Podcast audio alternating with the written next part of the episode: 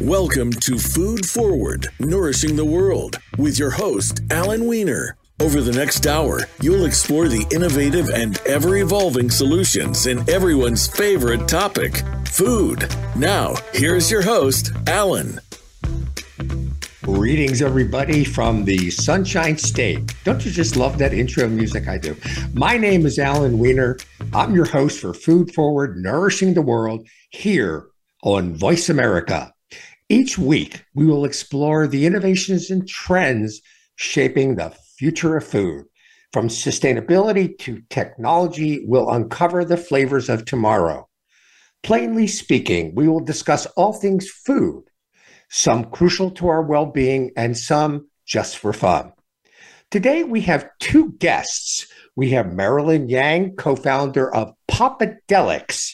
They have the coolest packaging I've ever seen and Noah Treisman, who was the founder of Zeroe Caviar, a vegan caviar. Both of these companies were featured at the final 2023 Natural Foods Expo, which was held last week in Philadelphia. If you miss an episode of Food Forward Nourishing the World, it will be available after airing on my Voice America show page and through all leading podcast platforms. I like to think of it as radio on demand. The audience is crucial to the future of Food Forward. I want to hear from you. I really do. You can email me at Allen, A L L E N, at foodforwardradio.com and or follow the show on Facebook, YouTube, a new Instagram site, and on our website, www.foodforwardradio.com. And lest I forget, TikTok. In the ever evolving world of culinary innovation, today on Food Forward Nourishing the World, we have some pioneers that truly stand out, pushing boundaries and truly redefining our palate. Today, we're honored to have one such visionary with us.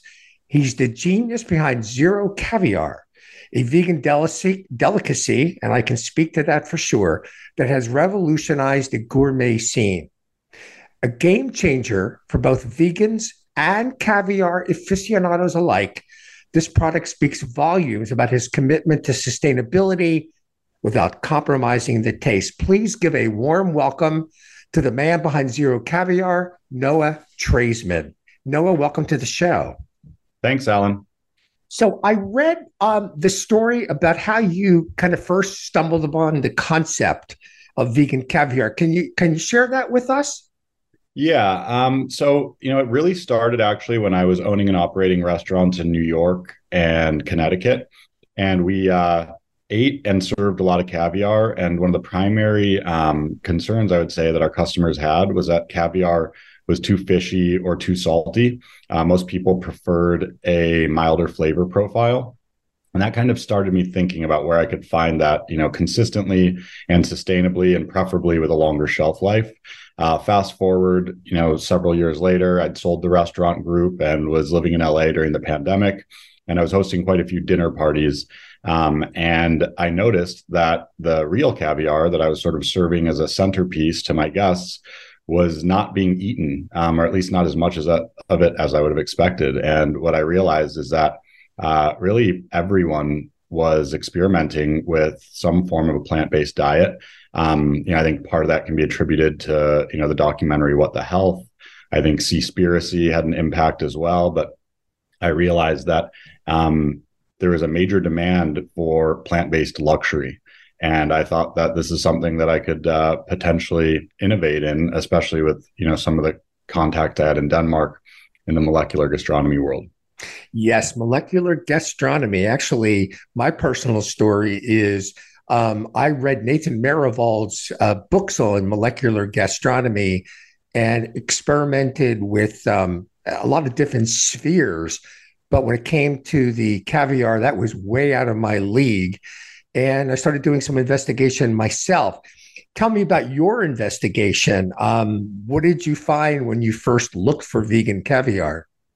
Um, what I found was that there had been some companies who had tried to launch uh, vegan caviar concepts over the past several years, and um, none of them were able to really stay in business or or expand into the U.S. market. They were more uh, focused on Scandinavian seafood counters, and uh, I I thought you know a premium product would be very desirable. You know, I think caviar goes hand in hand with premium and luxury, and that uh, a, a product that matched those qualities was long overdue. So um, I'm not a molecular gastronomist myself, although I have played around in my kitchen with the uh, you know, spherificator and um, different little miniature lab tests, but uh, it was enlisting the help of the professionals in Denmark that allowed us to make uh, the vision as far as you know the actual aesthetic appeal and texture of the plant-based caviar as well as the flavor profile you know utilizing the agar agar seaweed extract to mimic the marine notes the salinity and add a little bit of a umami sort of uh, punch to really satisfy i think not only plant-based um, consumers, but also caviar connoisseurs. The thing that always puzzles me um, about vegan caviar, and I've been eating it for I'd say about two three years now, is that the seaweed comes or the kelp comes from off the coast of France and Brittany. However, it's essentially manufactured or produced in Denmark why the two countries? Why isn't it all done in France? Does Denmark have a more sophisticated approach? I mean, what's the reasoning behind that? Um, I'm sure it's more complex than my assumption, which is that it is readily available, if not overgrown, off the southern coast of France.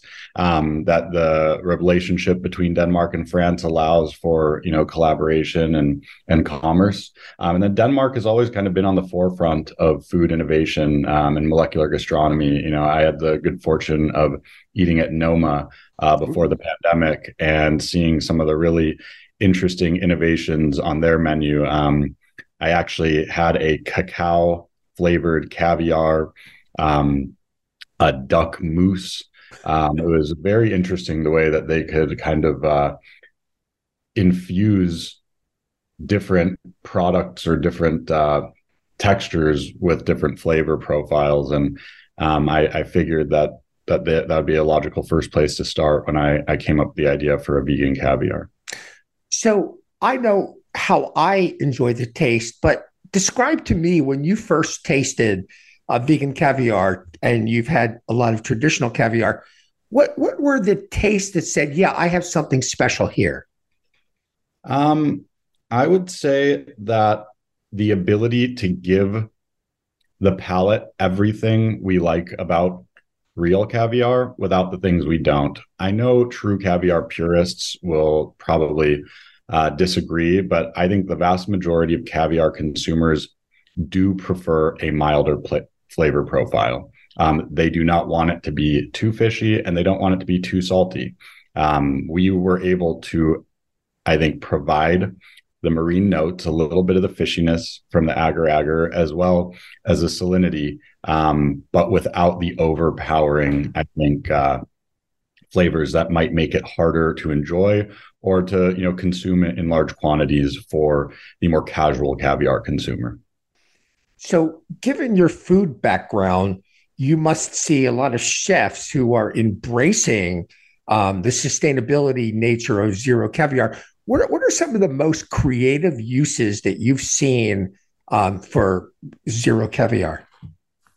Um, I would say that there are two. One would be um, the fusion of cultures in a sushi inspired taco. The combination of fresh seafood, avocado, and Zeroe caviar in a taco shell created a really delightful blend of flavors and textures, marrying sort of the sophistication of caviar with the accessibility of uh, Mexican street food.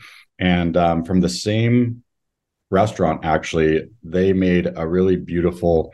Um, cocktail. It was a margarita that used uh, reposado tequila and used caviar as a garnish, um, which almost served as like the the salt to your tequila. Uh, I would never would have thought to to create something like that, but it performed really well at Sugar Taco in LA. Hmm. So, describe to me when you've you know try given the vegan caviar to someone who may be a long time traditional caviar fish egg eater and their reaction. Um, give me an example of someone who was skeptical but tried it and said, "Man, you got something special here." Um, so I'll give you two examples. One would be a vegetarian, so that would be my mom. Um, she does not eat any sort of plant-based product, and the last thing in the world she would want to eat is fish, let alone fish eggs. Um, when she, she tried it, she was really impressed by the texture, how firm it was. You know, it didn't have that slimy, sort of gooey uh, texture that she was kind of afraid of.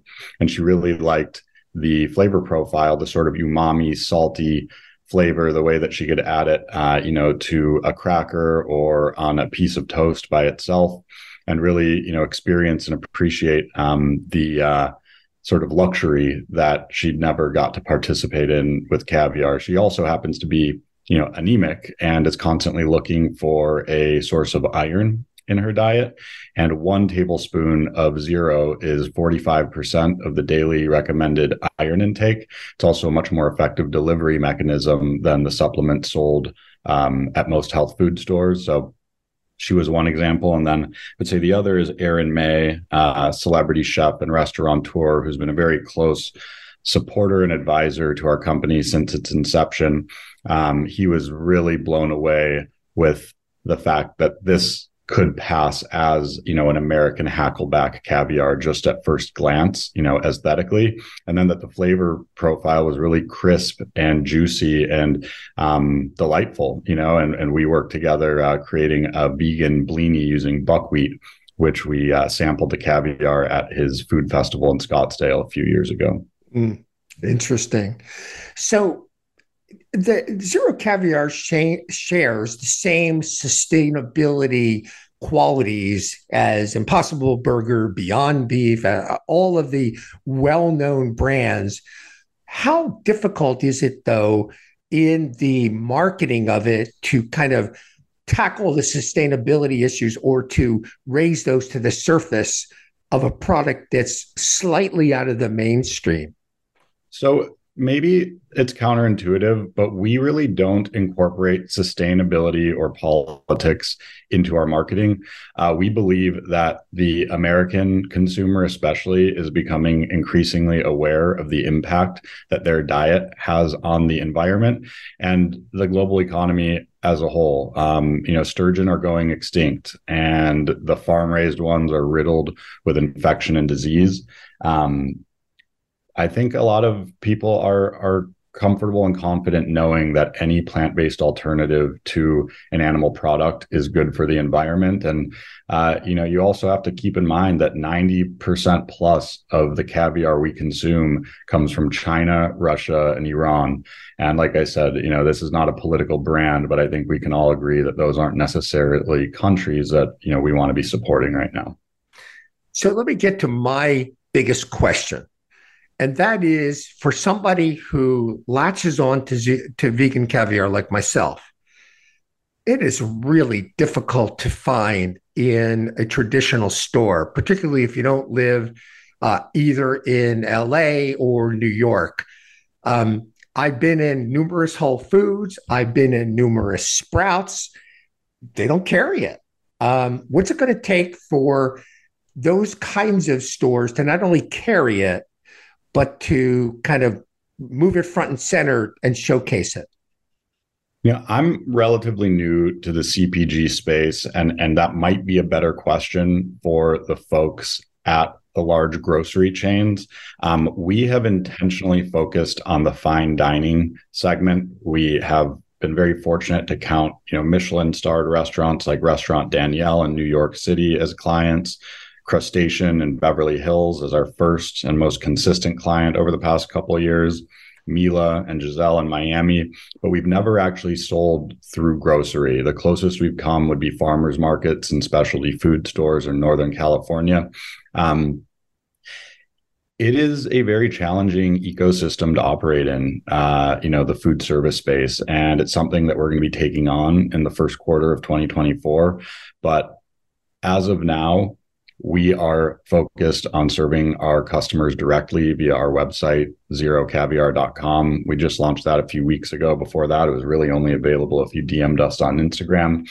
But I think, you know, to answer your question, um, the voice of the customer, I think, ultimately dictates the inventory roadmap at grocery. And I think as more and more customers try plant based caviar, and the demand increases at the grocery level, uh, they'll have no choice but to start offering it. And um, you know, I, have had some you know preliminary conversations with uh, the executives at Whole Foods, and I think that they would be a great place to uh, stock and serve our, our caviar. But there's a lot of moving parts, a lot of complications, a lot of challenges, um, which we uh, will be, like I said, tackling in pretty short order here.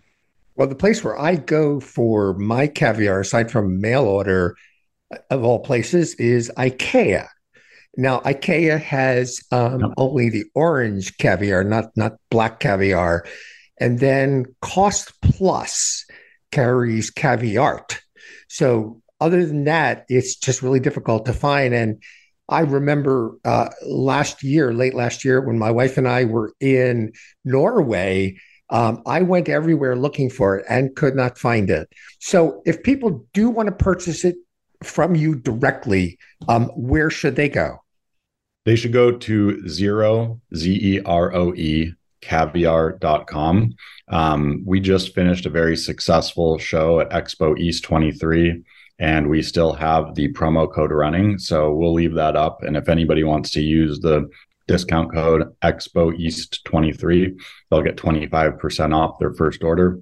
Um, you're also welcome to message us on Instagram. You know, we've really grown through social media, and all of our orders were placed through there for uh, the past couple years. So um, they can also reach out to us on social media. Uh, we love working with um, you know people who are interested in plant-based seafood and and everything in between. So um, zeroecaviar.com for now and uh, the restaurants I named earlier if you're out and about and see it on their menu. Well, I'm looking forward. I ordered some last week. I'm looking forward to it arriving and tasting it and perhaps doing a TikTok on it. Uh, I'm a huge fan. It is on our salad every night. So, Noah, thanks so much for being with us. We just heard from Noah Treisman, who is the man behind Zeroe Caviar. We will be back after these messages.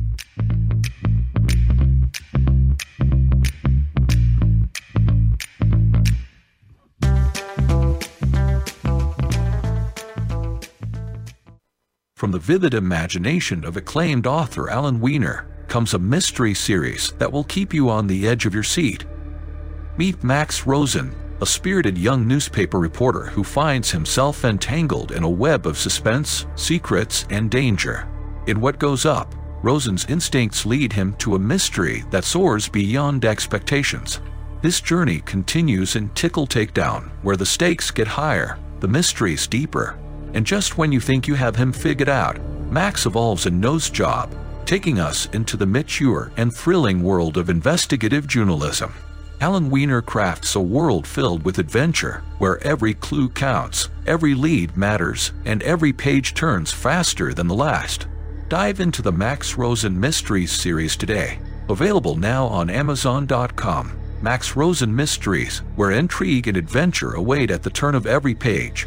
Brought to you by Alan Weiner, writing stories that take you on a journey, one mystery at a time. Your life, your health, your network. You're listening to Voice America Health and Wellness.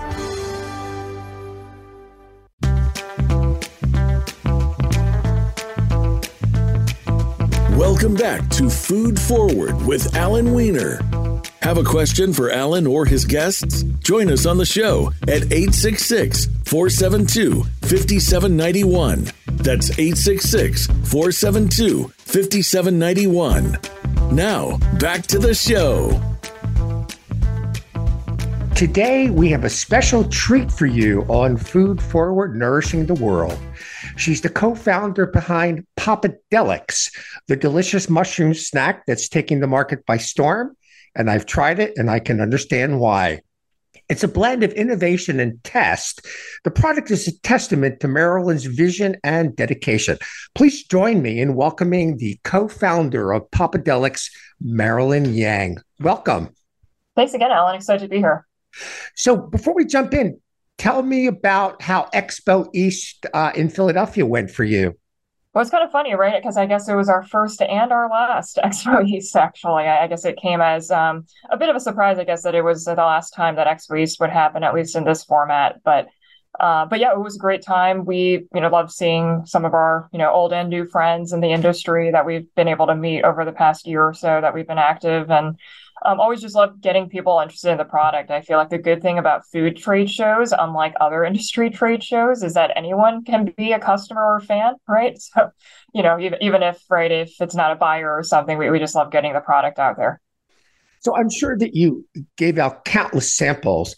I wonder if everybody's reaction was the same as mine. We we actually ordered them online um, before we went to the show, and my surprise was it was essentially a whole mushroom, a small mushroom, um, as opposed to a chip or something like that.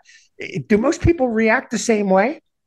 I think so. I mean, there's a mix, right? Because I, I feel like um, I feel like it's one of those cases. Actually, someone made a comment. Your product is actually one that looks like the picture. So, you know, if you look at the picture on our packaging, we clearly are showing a full mushroom. But I think people just are desensitized to that these days. That a lot of stuff, right? They just don't look like what they look like in the pretty pictures.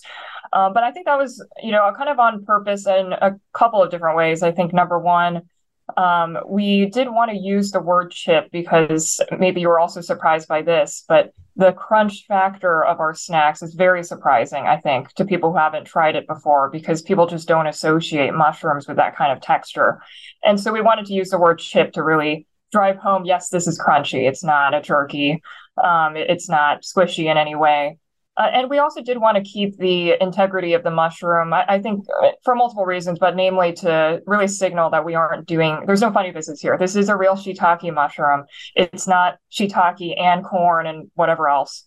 Um, it really is a full shiitake mushroom in its truest form. Yeah, the other thing that I think stands out is your packaging. And I read somewhere that you work with a company called Freshmade, if I'm not mistaken, to come up with the packaging. What was the thought process behind that? Yeah, that's right. I mean, it was definitely a collaborative effort with Freshmade. Um, it was definitely, I don't know if we would have been as creative to come up with it completely on our own, but it was definitely kind of a joint process with them. And they have a lot of experience kind of in the CPG food space, actually, a lot with fresh food, which I think played really well here because we were kind of trying to put a funner spin on what has been a traditionally kind of, I would say, homogenous, at least visually speaking, category. Um, so most of the other mushroom snacks out there, right, there's a lot of earthy tones, and you can look at it and know that it's mushroom right away. And I, I think our thinking behind the packaging design and, and also the branding in general is that we really wanted to create a fun, modern, edgy brand that gets not only mushroom lovers, but also mushroom doubters at least interested in the product. I feel like the issue with a lot of, and there's nothing wrong with the products, but I think the issue with the previous kinds of packaging that has essentially packaged any sort of mushroom related product. Again it's a lot of those earthy tones. And so if you don't like mushrooms and you see that you're almost immediately turned off right? Because you're thinking of oh well this is like foresty and mushy and wet. And whereas if you look at ours it's it's at least visually interesting enough that even if you don't like mushrooms you're like oh what is this? Um, and, and, then the kicker is really when I, we're doing live events and you know any sort of demo for example is then that's the entree to get people to actually try it. So uh, a couple things about mushrooms. Number one is is how did you stumble upon mushrooms as a snack with so many ingredients? And the other thing is, where do you source your mushrooms? Do you um, have them cultivated for you, like on a in a factory, like a I don't mean a factory, but like somebody who makes them on logs in a controlled setting, or are they from wild sources? So, how did you stumble upon it, and where do you get them from? Yeah, well, I guess that ties a little bit to the genesis of the company and the product. So me and my co-founder were actually a couple as well. We joke that Popadelics is our COVID baby, and uh, we both come from finance backgrounds, so we definitely don't come from anything CPG related. Um, you know, I, I, worked a lot with industrial companies, and my co-founder Mike, he's worked a lot with kind of biotech, healthcare type companies. So it's not like we came from the food world at all. We just like to eat. And uh, he's from a Italian American background. I'm from a Chinese American background. Both cuisines which feature mushrooms in, in pretty prominent forms um, you know, throughout uh, kind of our childhood and whatnot. So we, we both grew up eating a lot of mushrooms. And in particular, in my uh, case, I was actually always known as that mushroom person growing up, not, not intentionally. I feel like it was just one of those things that, uh, you know, growing up, it was a bit of a strange thing to like mushrooms. And I've always, just always liked mushrooms. And that just kind of became tied to my identity somehow. So um, to the point where when I started telling my friends what I was doing, they were like, "Oh wow, Marilyn, that's so on brand for you." So I, have just been known my whole life as being that person who likes mushrooms. So I don't think it was a surprise to us. I, I think what really tipped us over the edge was, I guess, number one, COVID. I guess like a lot of couples did during COVID, we decided to, you know, take a relationship to the next level. And for us, I guess I was starting a company and. Um, I think on top of that, I think we really saw the white space and also the market opportunity. I think in terms of the market opportunity, this was the same period of time that we started seeing a lot of mushroom supplements, mushroom teas, mushroom coffees. And we really didn't see any mushroom chips out there. I mean, there's been mushroom chips out there broadly in the world for a while. I, I mean, they're not um, uncommon, for example, in you know Asian supermarkets. Um, they're definitely popular overseas in Asia in particular. And so, as a product, it's it, you know it's existed. It just hasn't really existed again in that modern form that's really appealing to more of a Western palate and Western audience. And that's where we really saw that white space. And I think all those things combined, you know, broader interest in mushrooms, the timing just felt right. Timing not only because of market acceptance, but also because us having the time to actually start a company during COVID. I think it was really the perfect storm for us to basically say, let's go ahead and do it. So that's pretty much what we did. Um, and I think in terms of sourcing, I think this ties a little bit um, I think one of the topics I understand you want to discuss was sustainability and ethics too. I think it was important for us to do as much as we could domestic. We unfortunately don't currently source our mushrooms domestically, but we do work with a domestic partner. And I think that was really important with us. I think for a variety of reasons, we just, you know, although I come from a business background, I, I don't feel necessarily comfortable, you know, negotiating, you know, cross-border trade deals or anything like that. And we're too small potatoes for anything major.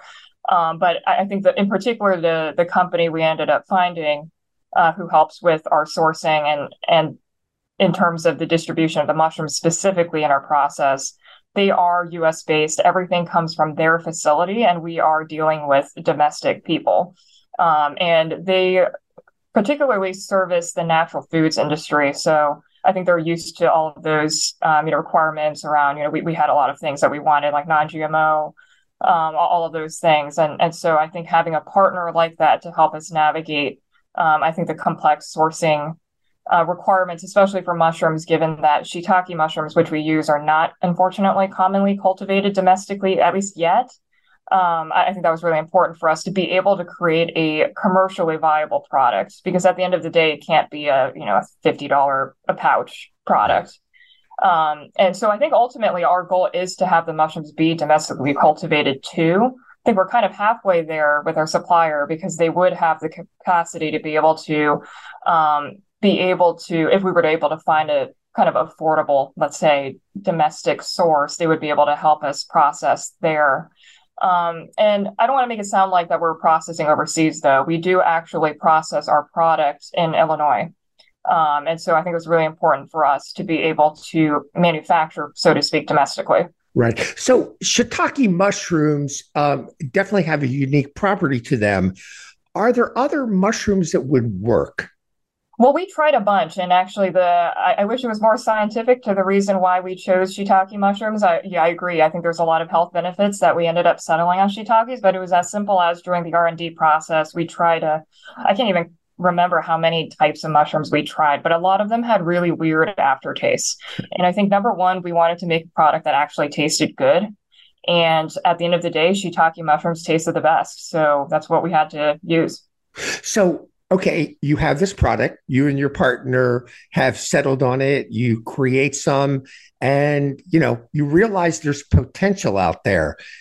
The snack industry is extraordinarily crowded and if you go down the snack aisle at, at the kind of store that you would find your product in, say a Sprouts or a Whole Foods, there are countless choices. So, how do I distinguish your product and why do I kind of draw to it when I have so many other products to choose from? Well, actually, it's funny. We actually have a slide in our in our deck that actually outlines that. But yeah, you go to a Sprouts or a Whole Foods, right? You see a lot of kale. Um, you know, maybe you're seeing like carrots or beets or something these days, and I'm talking about the snack aisle. But still, you don't really see anything mushroom based. And I, I think for a variety of reasons, there are more or at least different health benefits to mushrooms than than kale. But I think number one, again, I think we're really towing the line between yes, our product appeals to the natural space, but it's really meant to be mainstream. I feel like a lot of better for you snacks, you have to really be kind of in that world or kind of eating in that diet to really enjoy them or care for them. Um, I always joke that you know, at the end of the day, when push comes to shove, like maybe sometimes you just want Doritos or something like that. And I think the goal with our product when we were developing it from a taste perspective is we want it to taste just as good as junk food. It's definitely better for you than junk food, but it tastes just as good. It, it's not meant to taste like a health food.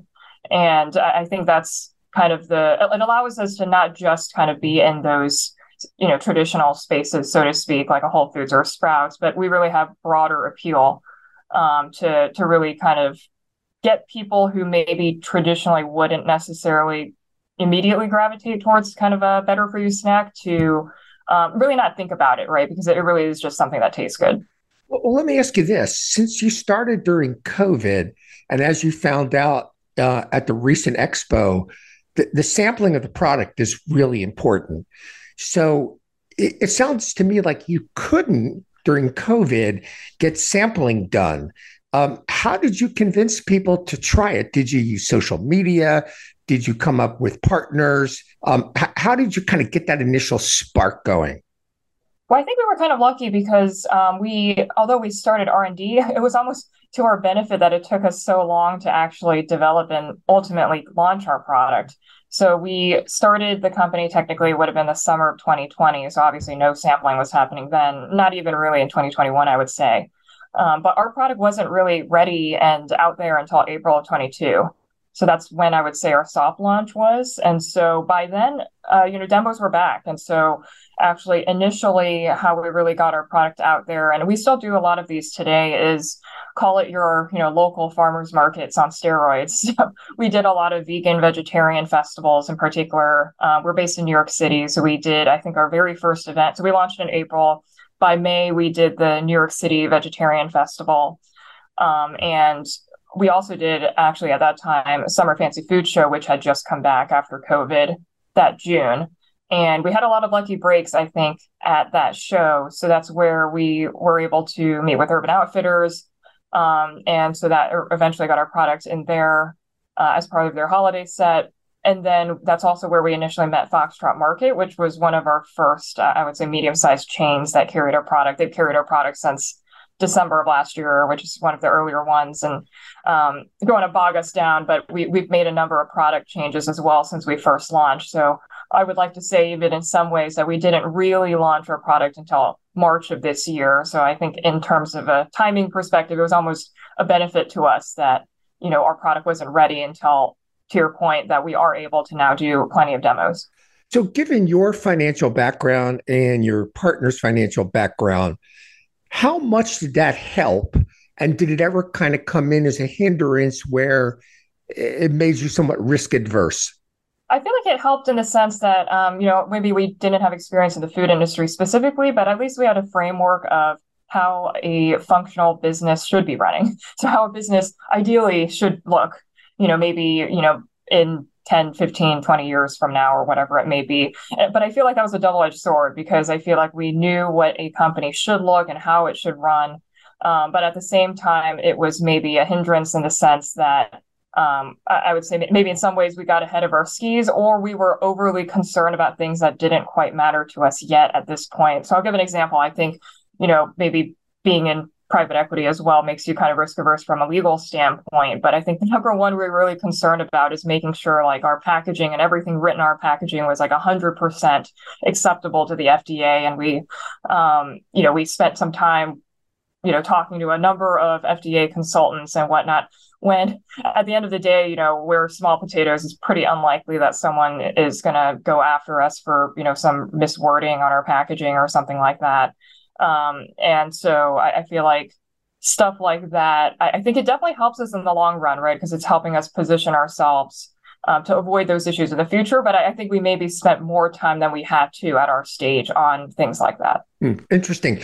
So beyond what you have now, uh, it's four or five flavors. How many flavors exactly? We just have three. Three. Okay. So what's next? More flavors? Are you going to increase the product line? Go with some other companions? snack for mushrooms? What do you do next for an encore? Yeah, a lot of different ideas. I think when we established our parent company, which is called Fun Gal Snacks, our ultimate kind of vision and goal was that not just like mushrooms, there, there's a lot of what we call underloved veggies out there, just haven't gotten their time in the limelight in a snacking form, at least. Um, and so we ultimately maybe see an opportunity as a family of brands, each featuring kind of one of these funky snacks. And then maybe also, um, even just with Popadelics, right, other types of mushroom products. Hmm, interesting. So before we run out of time, um, please tell our audience where they can get Popadelics. So I think the easiest place to go is our website. Everything's on there. You can order a product online at popadelics.com, but there's also a store locator most critically. We're in a lot of local co-ops, um, natural food stores, as well as a lot of different types of stores that you might not necessarily think of immediately. So we're in some like random gift shops and stuff like that. But that's P O P A D E L I C S dot com. And you can right. order on Amazon as well. Well, my vote for your next snack should be celery root, something with celery root, underloved snack. Um, anyway, Marilyn, thank you so much for joining us. We will be back after these messages.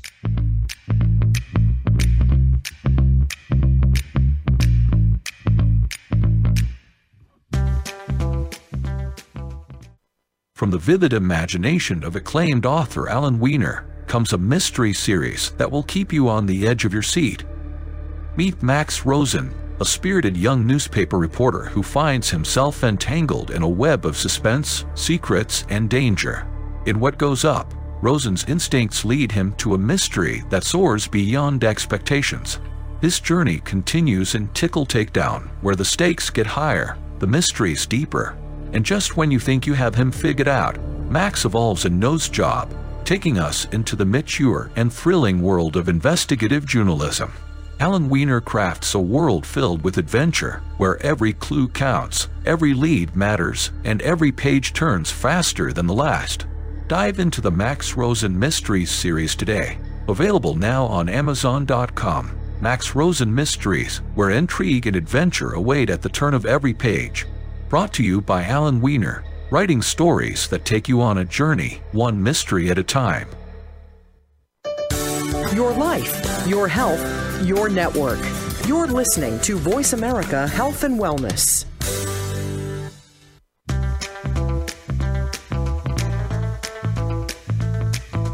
Welcome back to Food Forward with Alan Weiner. Have a question for Alan or his guests? Join us on the show at 866 472 5791. That's 866 472 5791. Now, back to the show. Welcome back to Food Forward, Nourishing the World. I'm your host, Alan Weiner. I want to thank Noah Traisman of Zeroe Caviar and Marilyn Yang of Popadelics. And if you didn't quite catch it, there's something really interesting about what Marilyn said, and that is that her website is called Fungal Snacks, which is uh, kind of a play on words, which I didn't catch quite, you know, initially. Um, what it was was a combination of uh, the fact that it's fun gal, as in she's a fun gal, and fungal, you know, as in mushroom. So, in our very first segment, um, we kind of touched on the issue of molecular gastronomy. And I wanted to kind of follow up, you know, with that right now. Um, let's talk about what molecular gastronomy is and to kind of demystify it a little bit. So, molecular gastronomy is a subdiscipline of food science. And don't let that intimidate you. It seeks to investigate the physical and chemical transformations of ingredients that occur while cooking. It's also a culinary trend that has given rise to a number of innovative restaurants around the world and so on. Now, what's interesting is that it can be done very, very simply. And, um, you know, as I was talking with Noah Treisman, I, I mentioned uh, some that I do, and it's called spherification. And this is one of the most iconic molecular techniques. It involves creating gel like spheres that burst in your mouth, releasing a liquid center. And there's two methods basic spherification, which I do, and I'll talk about that in a second, and reverse spherification. And they use ingredients like sodium alginate, calcium chloride, calcium lactate, and in the case of what I do, agar agar. So one of the things that that I do, being someone who loves olives, is to create these olive pearls, and they're they're common in in some you know fancy restaurants, and we'll we'll talk about that in a second. But they could they're just so simple to make. Um, uh, there's lots of YouTube websites, which we'll also get to in a second. But let me kind of quickly describe how it works. Um, you start off with some oil um, any kind of vegetable oil. We actually use olive oil, and you freeze it.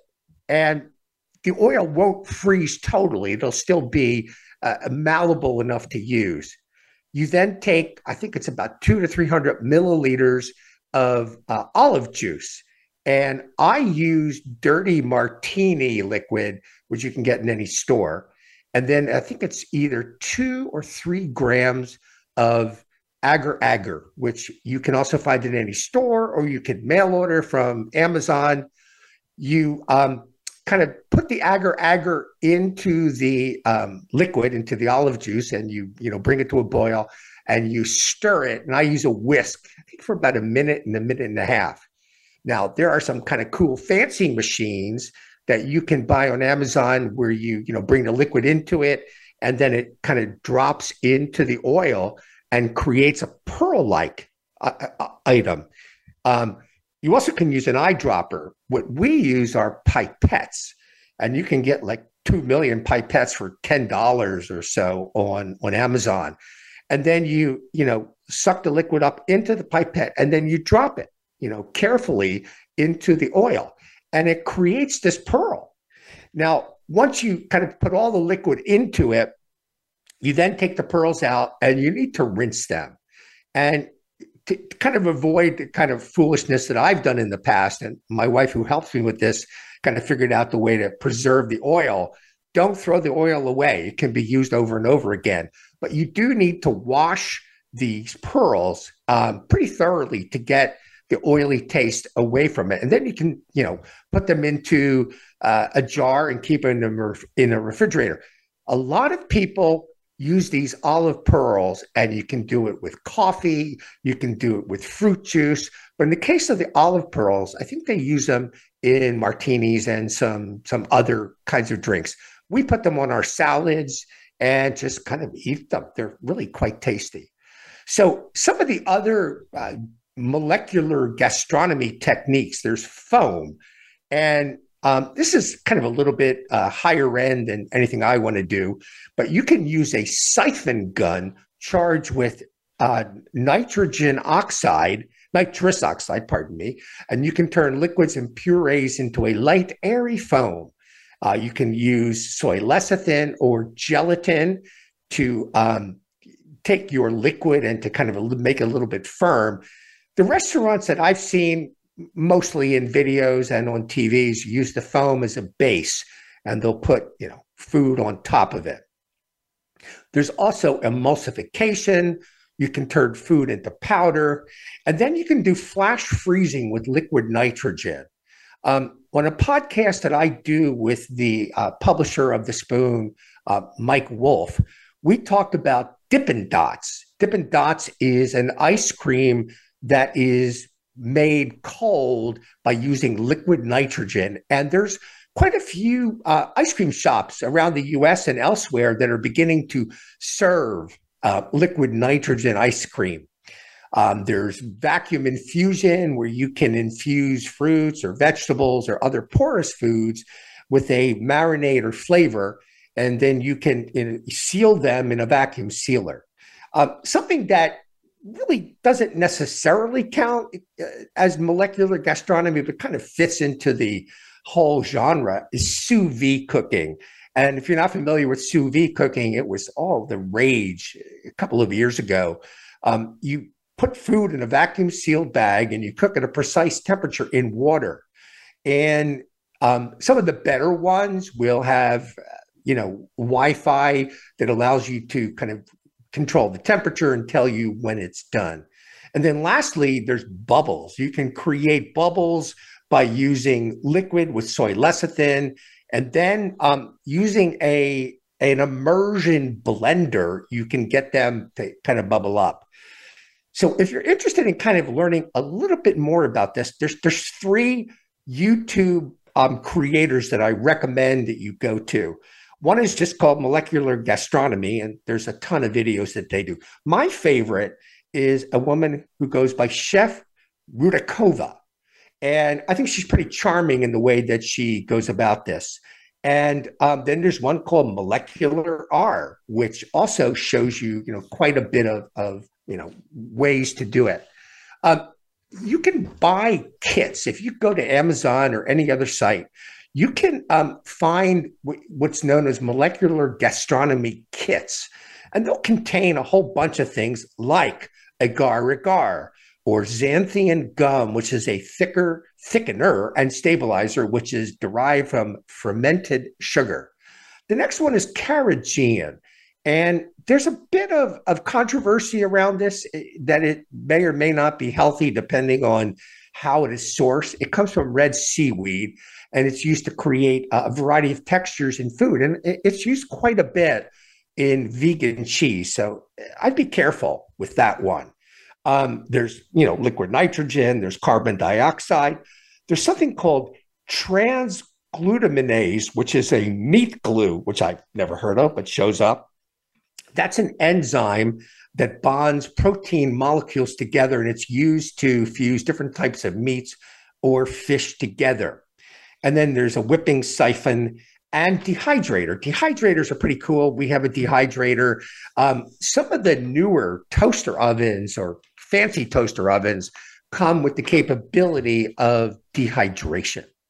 So there are some restaurants out there that if you kind of want to taste uh, what molecular gastronomy looks like, if you can um, find one of these in in wherever you are, uh, here's a couple. The one that I know of the, best, and one unfortunately we didn't get to eat at, is Central in Lima, Peru. It is um, down near the ocean, kind of a, couple of blocks from a, a pretty large sized mall.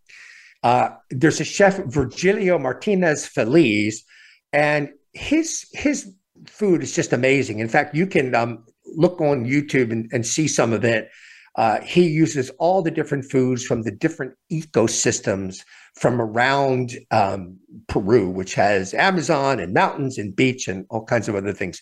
The other one, and I, I have to mention this because I'm a huge, huge fan of Jose Andres and his World Central Kitchen and the work that they do, do around the world. Um, two, two of his restaurants, Bazaar in LA and Miami, um, use Spanish flavors and they use some avant garde techniques. The other one is E by Jose Andres, which is in Las Vegas which is a more intimate um, offshoot of Bazaar, and it's a multi-course menu. The last one, and there's quite a few others, is Atelier Crenn. And this is Chef Dominique Crenn in San Francisco. And I've mentioned her before because she is one of the few restaurants that is experimenting with uh, lab grown meat.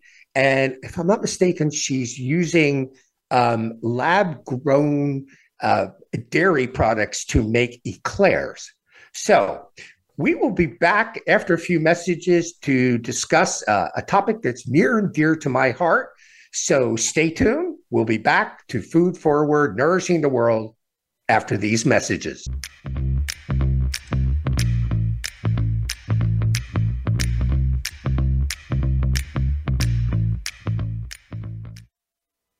From the vivid imagination of acclaimed author Alan Weiner comes a mystery series that will keep you on the edge of your seat.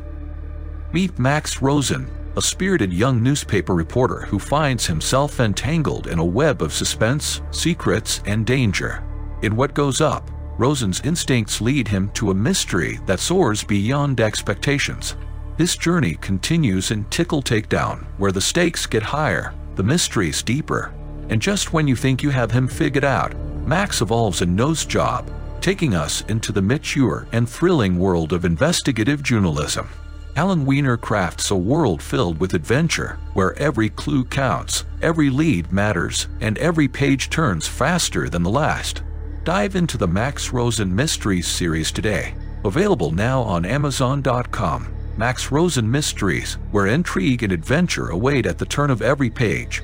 Brought to you by Alan Weiner, writing stories that take you on a journey, one mystery at a time. Opinions, options, answers. You're listening to Voice America Health and Wellness.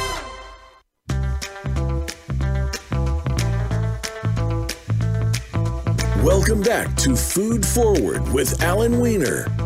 Have a question for Alan or his guests? Join us on the show at 866 472 5791. That's 866 472 5791. Now, back to the show. Welcome back to Food Forward, Nourishing the World. I'm your host, Alan Weiner. So, we're going to move off uh, the topic of food for a moment. And uh, I'm not keen on talking about myself that much, but since there's a commercial that plays during the show that talks about books from the vivid imagination of Alan Weiner, and I've never been told to have a vivid imagination, but I'll accept that. Um, this particular Friday, September 28th, is a big day for me as I will have my first real publisher book come out from Pegasus Publishers, a, a British based company which has global distribution. They will be releasing my my novel Watchtower. So if you listen next week, uh, I will briefly talk about the book and its release, and I will give you a special code that you can use to get a discount if you purchase it. It will be available in paperback and in digital form. Um, and I'm hoping, uh, with the help of, of Pegasus Publishing's publicity department to do some some speaking around the country either live or you know uh, on a podcast or radio show myself. So um keeping my fingers crossed on that. But let me kind of tell you a little bit about um, the book. People ask me two questions. They ask me um, what's the book about? And i always say the same thing 325 pages which most people don't think is very funny. Um, the book is a, a a story of a, a young man uh, and the troubles he has in growing up. Now, the first three books that I wrote were kind of, sort of semi biographical. They were a three part series of a character named Max Rosen, who starts off as a newspaper reporter. And he then um, gets into some, you know, pickles where he uses friends and the FBI to help him, you know, get out of it. And it was a part of a series that I wrote after taking an online course during the pandemic from Michigan State University um, on their distance learning on how to write your first novel.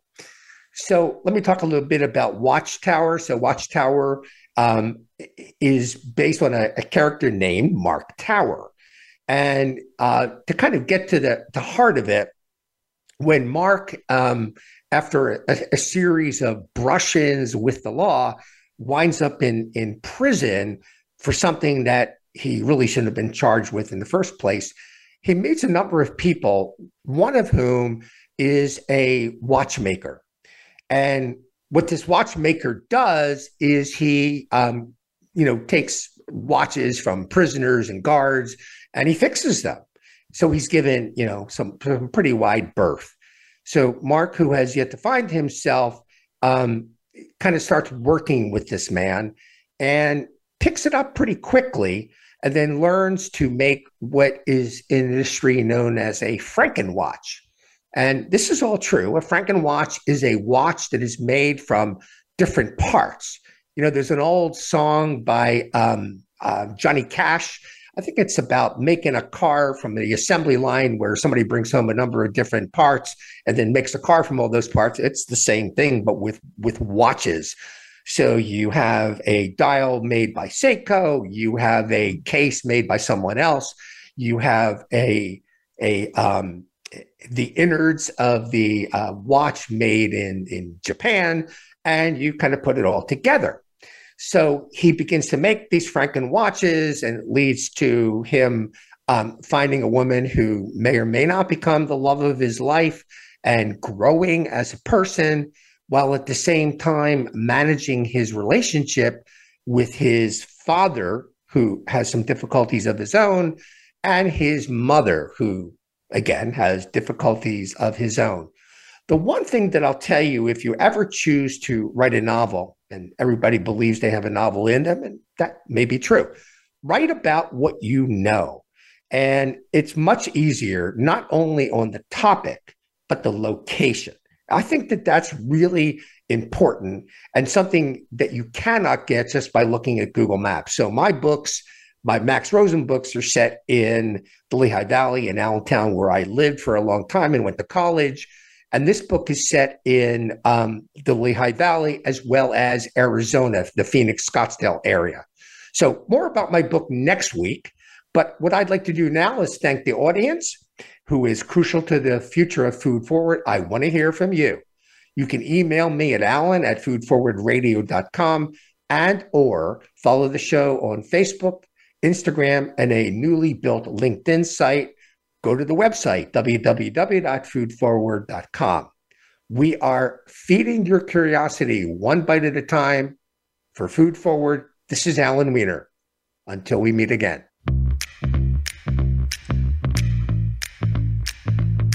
Thanks for tuning in to today's episode of Food Forward.